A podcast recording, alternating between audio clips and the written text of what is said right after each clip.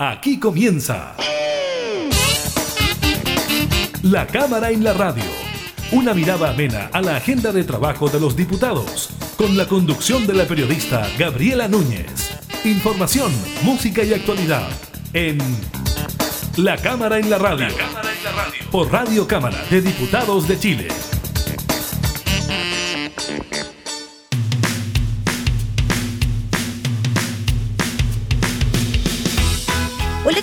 Están? Bienvenidas y bienvenidos a una nueva edición de la Cámara en la Radio. Estamos, como siempre, junto a ustedes entregando información legislativa y temas de actualidad. Hoy estaremos conversando con el diputado Jorge Ratjet sobre la aprobación de la extensión del estado de excepción para la macrozona sur del país. Les contamos sobre el nuevo informe epidemiológico del MinSal de casos COVID-19, también de la caída en la velocidad de contagios y la postergación de la discusión sobre el cuarto retiro del 10% de los ahorros previsionales para fin de mes. Iniciamos la cámara en la radio. Estoy aquí de nuevo esperándote. Tal vez no regresarás. Vivo una prisión. Dispárame con tu amor.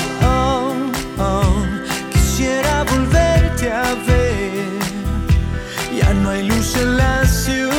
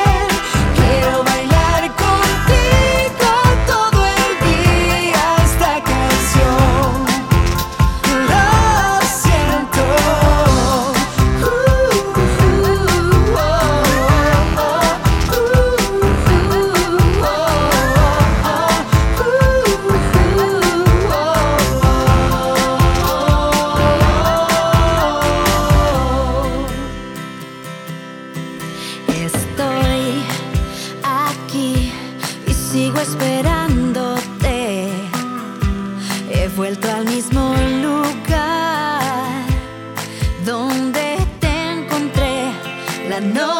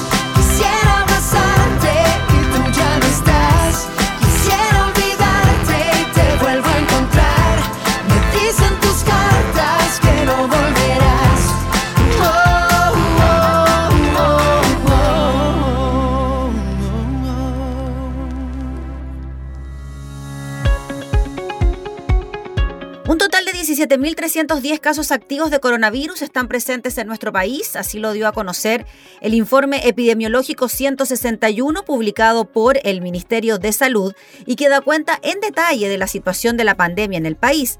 Comparado con el informe anterior, esto significa una disminución en 1.418 casos, el cual tiene fecha del 15 de noviembre. Ya en cuanto a las regiones, la metropolitana se mantiene como la zona con el mayor número de activos con 5.936, aunque presenta una clara baja de 1.594 casos si se le compara con el informe anterior, en donde este índice se cifraba en 7.530.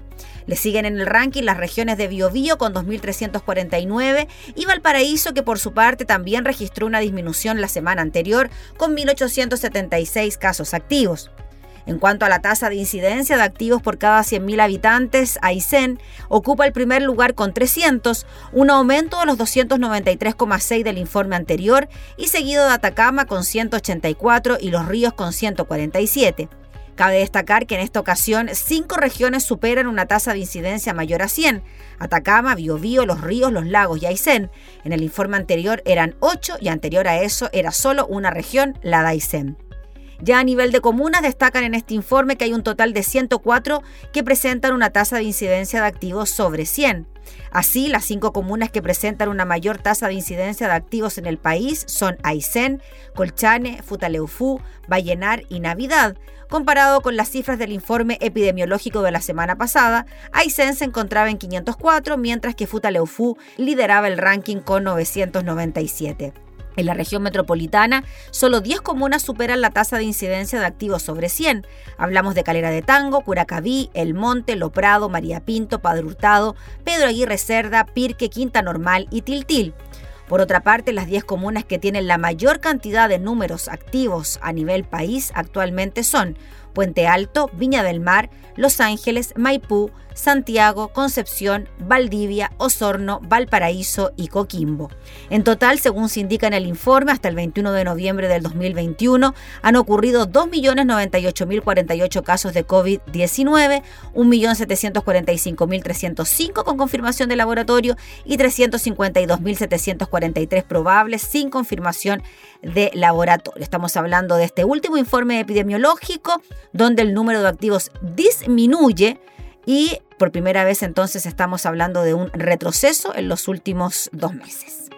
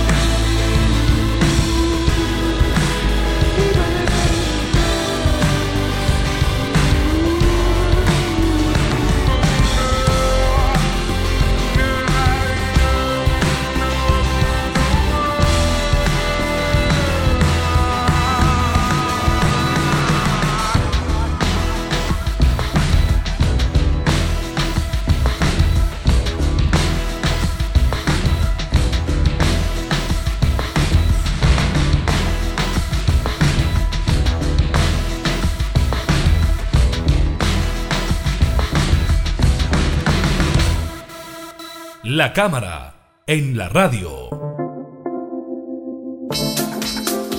La Cámara de Diputadas y Diputados aprobó la nueva solicitud de extensión del estado de excepción para la macrozona sur del país. La mantención de la medida por otros 15 días más a partir del el 26 de noviembre fue avisada por la Cámara por 80 votos a favor, 53 en contra y 6 abstenciones. Vamos a conversar de este tema con uno de los diputados por la zona, el parlamentario Jorge Ratziel. ¿Cómo está, diputado? Muchas gracias por recibirnos. Sí, saludarte a ti también saludar a todos nuestros queridos televidentes. Gracias, diputado, por el contacto.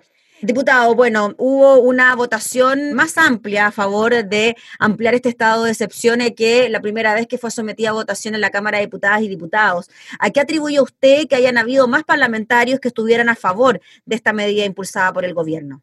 A ver, dos razones importantes. Uno, la medida ha dado su resultado en el sentido de bajar claramente las eh, acciones de violencia que se han estado ejerciendo en la región de Araucanía y lo otro, eh, el resultado de las elecciones del fin de semana, donde aquellos candidatos que eh, fueron eh, claros y precisos respecto de que tenía que controlarse la violencia en la región de Araucanía, obtuvieron un muy buen resultado, como el caso del candidato presidencial José Antonio Caz, y eso claramente lleva a entender de que lo que desea la ciudadanía en la región de Araucanía es paz y tranquilidad, y la única forma de obtenerlo es, ¿no es cierto?, con la presencia de, eh, y el apoyo más que nada de las Fuerzas Armadas a Carabineros y la Policía de Investigaciones en la región de Araucanía y en las provincias de Arauco y Biobío.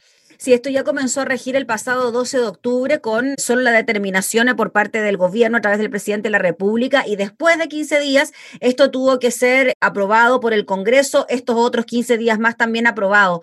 ¿Cuál podría ser el paso a seguir, eh, diputado Radke, en consideración a lo que puede ocurrir de ahora en adelante con una posible extensión o no de esta medida? ¿También tiene que ser sometida a votación? ¿Cómo es el procedimiento? Así es, cada prórroga tiene que ser sometida a votación eh, lo que sí, eh, yo creo que aquí todos los sectores políticos deben irse sumando eh, en buscar algún tipo de acercamiento y tratar de buscar una solución respecto a esta situación. Yo lo señalé en mi discurso en la sala, que yo estoy disponible a poder servir de nexo en este tema. Yo fui víctima y por lo tanto yo, yo no me siento, a ver, no, no, voy a ir a los puñetes respecto a este tema. Yo no puedo responder con violencia a la violencia, sino que tengo que hacer siempre un llamado a deponer la violencia, a, buscar alternativas, condenar eh, los actos de violencia, venga de donde venga, y espero que todos los sectores políticos lo hagan y contribuyan a buscar una alternativa respecto a este tema, porque no podemos estar en una situación de permanencia, en un estado de excepción,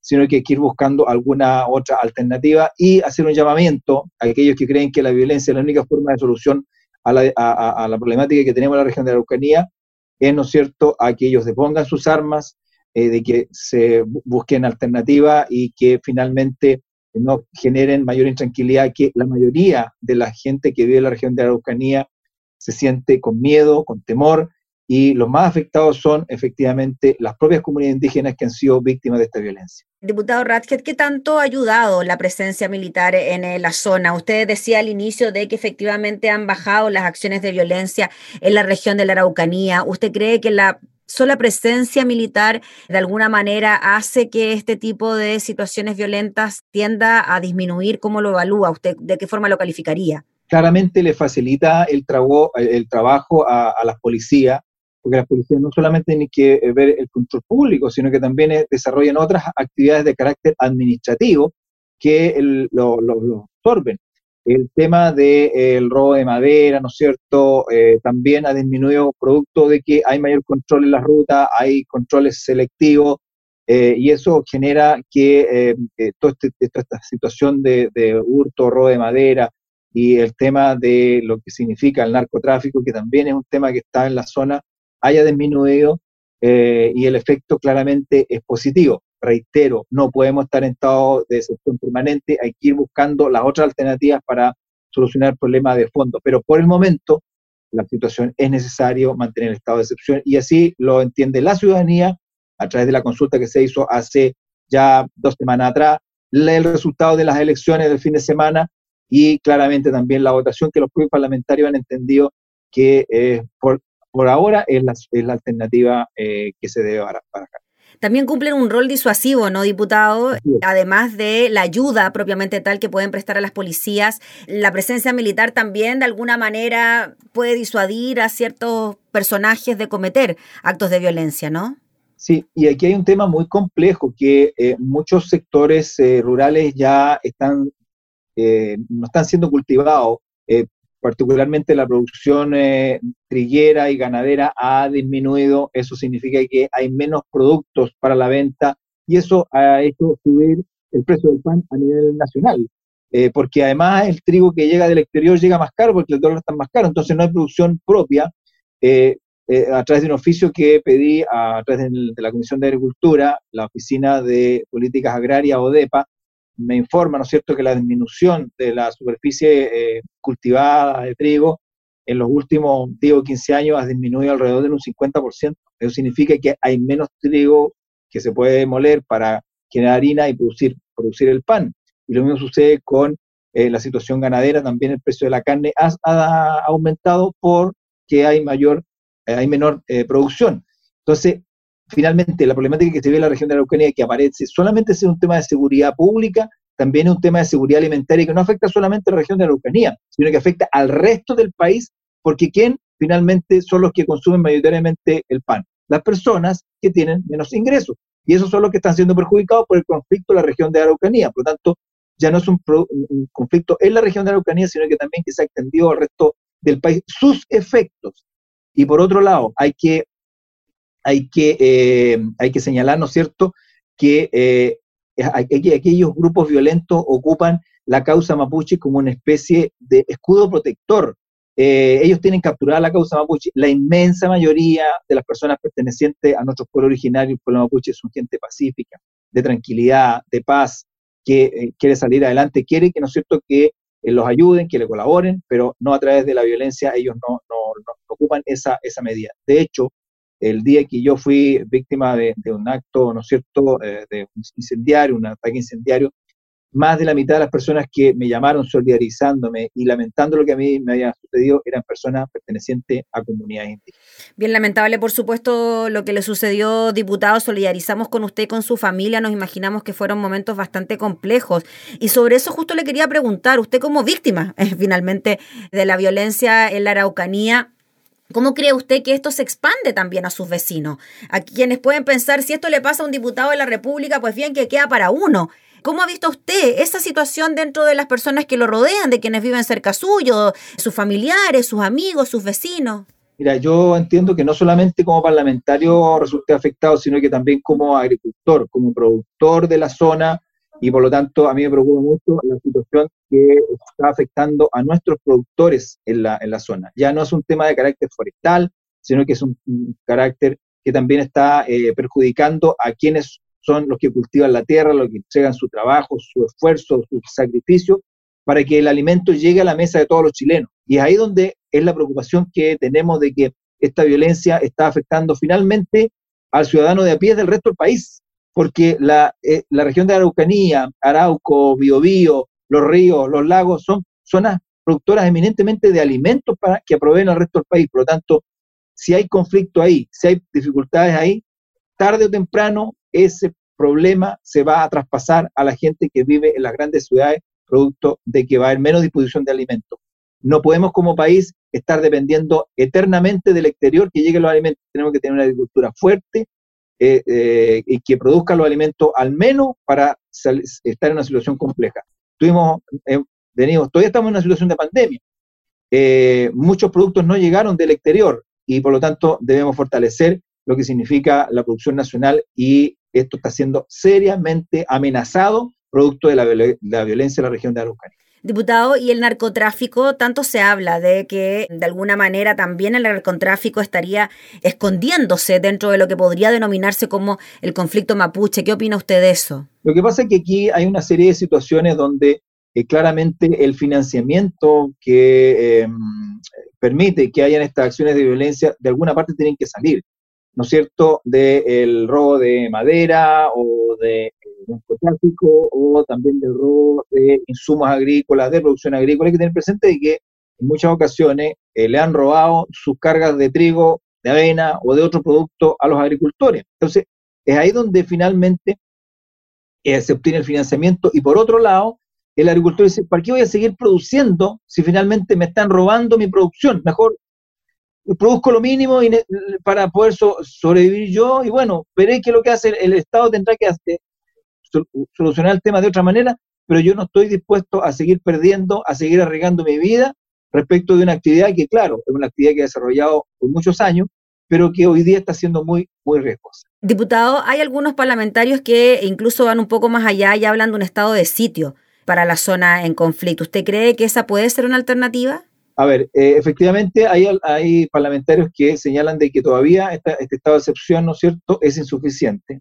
Otros creen que es exagerado. Bueno, cada uno tiene su postura, pero creo que en la medida en que esto esté dando resultado por ahora, debemos mantenerlo tal cual. Diputado, finalmente, precisamente de la vereda al frente, de quienes votan en contra de la ampliación de este estado de excepción, diciendo que aquí lo que debe primar es el diálogo con las comunidades, que la militarización de la zona no es un buen ejercicio para que los conflictos se vayan solucionando. ¿Cómo responde usted a eso? A ver, respecto a la militarización, eh, hace mucho rato que la zona está militarizada porque los grupos violentos están ocupando armas de grueso calibre, por lo tanto no podemos echar eh, responsabilidad al Estado de estar militarizando cuando eh, la, eh, eh, la, zona ya hay muchas armas y los grupos violentos están ocupando armas muy potentes. Y lo otro, esos, esos que creen que el estado de excepción no es la, no es la alternativa, sino que es el diálogo, yo creo que el diálogo efectivamente tiene que, tiene que primar, pero tenemos que condenar la violencia, venga de donde venga. Ellos no condenan la violencia y cuando no la condenan es porque la están avalando. O sea, o estás a favor de la violencia o no estás a favor de la violencia. Y ahí es donde hay sectores de izquierda que finalmente no condenan la violencia y al no condenarla la están avalando y estos grupos se sienten respaldados por ellos. Entonces, bueno, si ellos quieren diálogo, también pídale a aquellas personas que tienen las armas y que creen que la violencia es la única solución, que depongan las armas para buscar un diálogo. Si no se puede dialogar, no se puede conversar eh, con una pistola, con un arma apuntándote a la cabeza o al pecho. Si, si por lo menos la conversación tiene que estar en igualdad de condiciones y no imponer, ¿no es cierto?, o eh, presionar para obtener una determinada resolución de la autoridad a través de la acción de la violencia o de la salud. Muy bien, pues diputado Ratchis, le agradecemos enormemente por el contacto para hablar de estos temas que no solo preocupan a su zona, a la que usted representa, sino también a todo el país. Así que muchas gracias por su tiempo, que esté muy bien. Muchas gracias a ti, gracias al canal de la Cámara por preocuparse de la situación de la Araucanía, que como ya lo señalé, se puede extender al resto del país sus efectos. Muchas gracias, que estén muy bien. Sí, pues, muchas gracias, diputado. Era el diputado Jorge Radke hablando entonces sobre la aprobación en la Cámara de la ampliación del estado de excepción para la macrozona sur.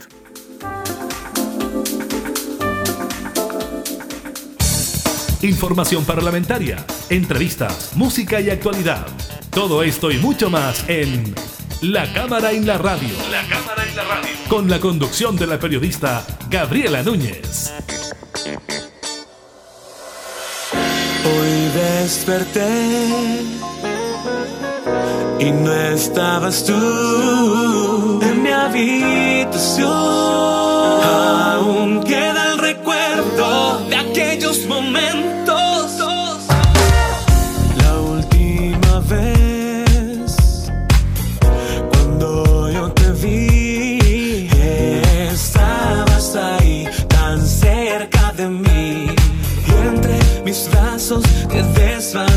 peace.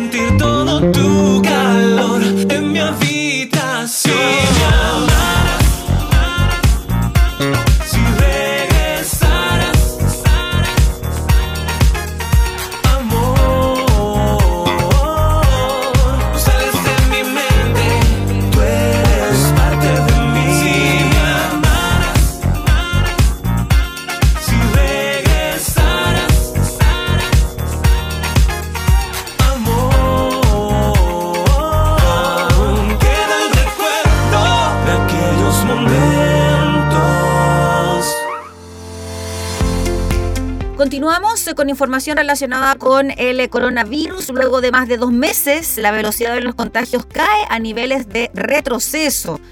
Fue a mediados de septiembre cuando el país comenzó a registrar un nuevo incremento de los contagios de COVID-19 después de cerca de tres meses de mejoría tras la segunda ola de la pandemia. Si bien el aumento partió con una pequeña alza, esta se fue acelerando con el paso de los días y generó cierta preocupación en las autoridades y expertos que temían que se pudiera dar una violenta tercera ola, similar a la que ha golpeado a países del hemisferio norte, donde también circula la variante Delta. No obstante, luego de más de dos meses de un alza de los nuevos casos COVID-19, con un escenario que casi rozó los 3.000 infectados diarios, el país comienza a ver señales positivas, ya que por primera vez desde el 14 de septiembre, la velocidad de contagios o R efectivo a nivel nacional está bajo 1, lo que significa que el virus se encuentra en retirada. Esto se puede apreciar claramente si se analizan las cifras de nuevos contagios diarios en el país en los últimos días, luego de varios meses en que los nuevos infectados diarios superaban cada semana a los de la semana anterior, durante los últimos siete días se ha mantenido permanentemente por debajo. Así, por ejemplo, los 1.937 nuevos contagios que fueron informados eh, durante eh, la última jornada representan una caída del 9,7% respecto a la cifra informada hace siete días. El eh, ministro de Salud, Enrique París, afirma que siete regiones disminuyeron sus casos en los últimos siete días y por primera vez dos regiones disminuyen sus casos en los últimos 14 días, que son la región metropolitana, que disminuye casi en un 20% sus casos, y la región Antofagasta, que disminuye casi en un 2%. Agrega que la explicación para esta disminución de casos, que ha sido lenta, es multifactorial. En primer lugar, dijo, creo que las personas han entendido muy bien el riesgo que significa contraer este virus y vemos cómo la gente ha mantenido el uso de la mascarilla también las medidas de distanciamiento y lavado de manos. Michelle Serrí, infectólogo de la clínica Red Salud Vitacura, apunta que esta mejoría podría estar ligada a que tenemos un mayor porcentaje de la población vacunada, con dos dosis y también con la dosis de refuerzo. Además, dijo, existe un mejor clima, por lo que las personas tienen más interacciones al aire libre. Y si bien la disminución se ha mantenido durante la última semana, Rodrigo Muñoz, infectólogo de la Universidad de Magallanes, dice que aún es precoz para decir que esta ola o rebrote va en total retirada. Hemos visto en ocasiones previas que los casos bajan y luego vuelven a subir. Por su parte, Sonia Correa, docente adjunta de medicina de la Universidad de O'Higgins, advierte que esto no nos asegura que esta sea la tendencia final y que se vayan a mantener estas cifras en mejoría de aquí a fin de año. Hay que pensar que se vienen los eventos y fiestas de fin de año, por lo que se debe tomar todas las precauciones del caso. Lo que sí está claro es que luego de más de dos meses, la velocidad de contagios cae a niveles de retroceso.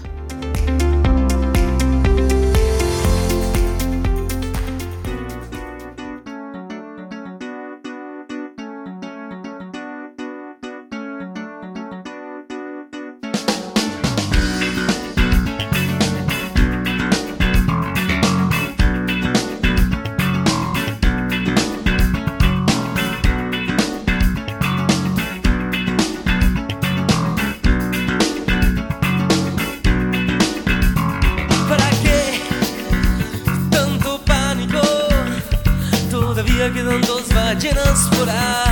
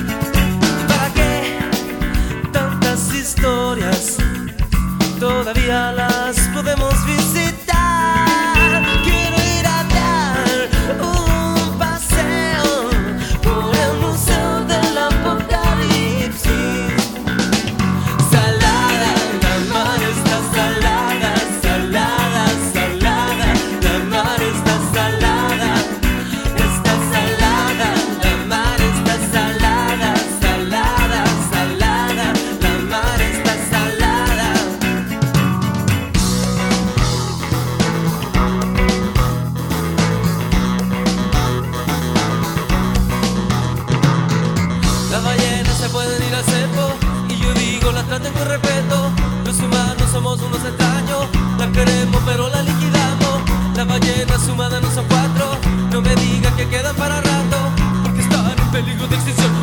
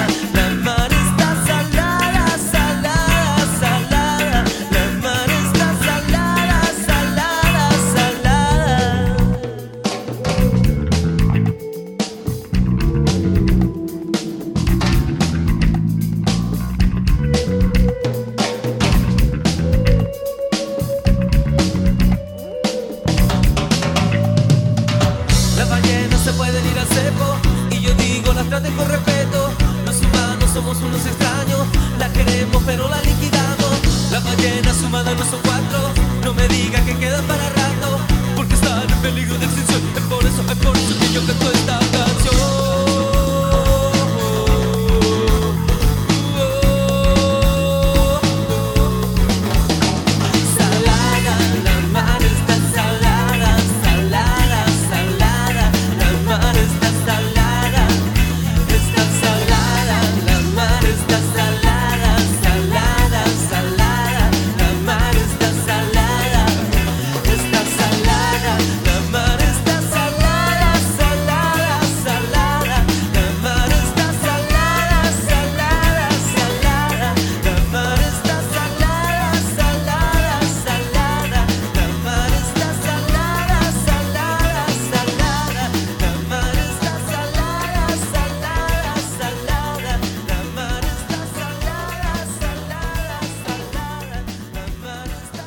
está La cámara, en la radio. Vamos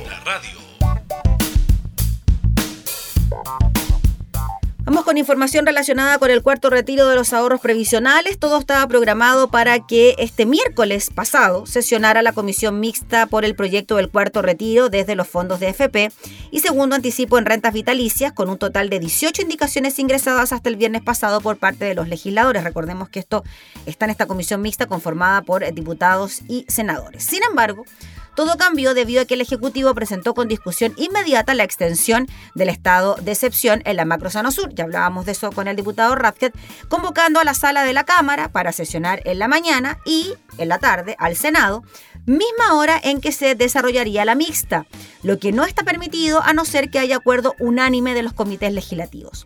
Pese a las gestiones del presidente de la comisión mixta, el senador Pedro Araya, la opción de que la sala prorrogara el inicio de la sesión a las 16 horas para que la mixta pudiese sesionar entre las 3 y las 4 de la tarde, no logró respaldo y la audiencia tuvo que reprogramarse para el próximo lunes 29, desde las 10 de la mañana hasta las 13.30 horas, cuando la iniciativa cumple un mes de despachada por la Cámara de Diputadas y Diputados. Pese al retraso, el senador Araya sostuvo que hemos logrado avanzar en una serie de acuerdos para dar viabilidad al retiro, mencionando que quienes tienen fondos en las AFP pueden realizar el retiro en dos cuotas, de la misma forma como fue el primer retiro, pero insistiendo que el gran problema del proyecto siguen siendo las rentas vitalicias, porque senadores de RN propusieron eliminarlas del retiro, mientras que los diputados propusieron una fórmula muy similar a la que el Senado ya rechazó. Con todo, el senador Araya, según consigna el diario El Mercurio, aseveró que seguiremos trabajando en un acuerdo para permitir a los pensionados de rentas vitalicias hacer su retiro. Esta postergación provocó molestia no solo entre los diputados de oposición que integra la mixta, sino también entre los que han impulsado los retiros. Por ejemplo, el diputado del Partido Socialista Marcos Ilavaca, presidente de la Comisión de Constitución de la Cámara, integrante también de la mixta, afirmó que lamentó mucho la dilación y aunque advirtió que no quiero ver dobles intenciones, emplazó a aquellos que no quieren aprobar que se saquen la careta y no aprueben el proyecto. La ciudadanía necesita certezas. También el diputado y miembro de la mixta, Marcelo Díaz, acusó que los senadores no permitieron sesionar en paralelo a la sala y dijo esperar que para el lunes no nos citen a reuniones de una hora porque no sirven para nada. Por su parte, la diputada y senadora electa Alejandra Sepúlveda enfatizó que ha habido un boicot permanente de parte de los senadores de gobierno para que esto no se vea. Más aún agregó, creo que ellos quieren que no se vea esto hasta después de la segunda vuelta, porque ellos saben que la mayoría que rechazan son diputados y senadores de gobierno opinión que es compartida por el diputado y también senador electo Karim Bianchi. Es una vergüenza nacional lo que estamos viviendo, dijo, de que jueguen con las expectativas de la gente y que hay un ánimo de bloqueo. Los senadores tienen que sincerarse si lo quieren discutir o no y relevó que lo importante es que esto salga antes de la segunda vuelta porque no se puede volver a presidencializar. Hay que señalar que una vez que la comisión mixta evacúe el informe, cualquiera sea el acuerdo que se logre, deberá votarse en ambas salas como un paquete cerrado y que para tener luz verde requiere 26 votos en el Senado y 93 en la Cámara de Diputadas y Diputados. Reiteramos el dato entonces, a partir de las 10 de la mañana de este lunes 29 de noviembre se convoca entonces a esta comisión mixta para analizar el cuarto retiro del 10% de los ahorros previsionales.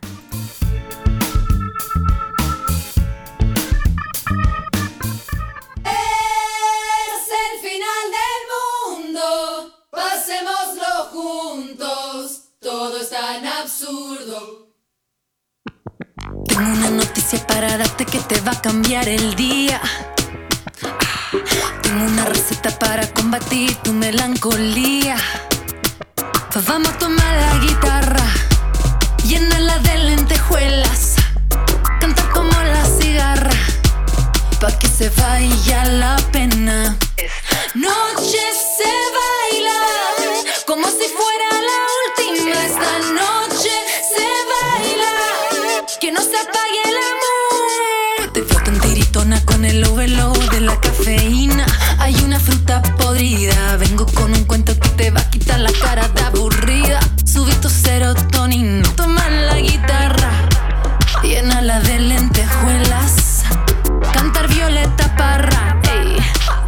valga la pena.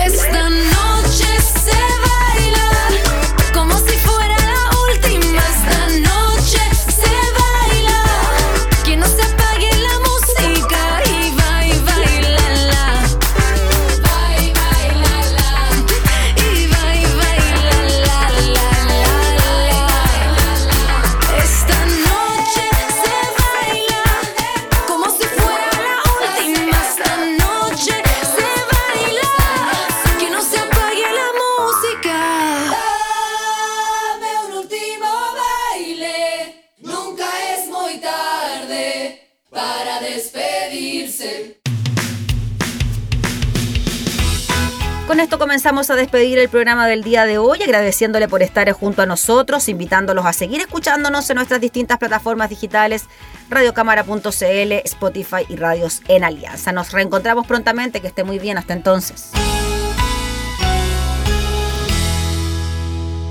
Hemos presentado La Cámara en la Radio. Una mirada amena a la agenda de trabajo de los diputados. La Cámara en la Radio. Con la conducción de la periodista Gabriela Núñez. Información, música y actualidad. En Radio Cámara de Diputados de Chile. Acercando las leyes.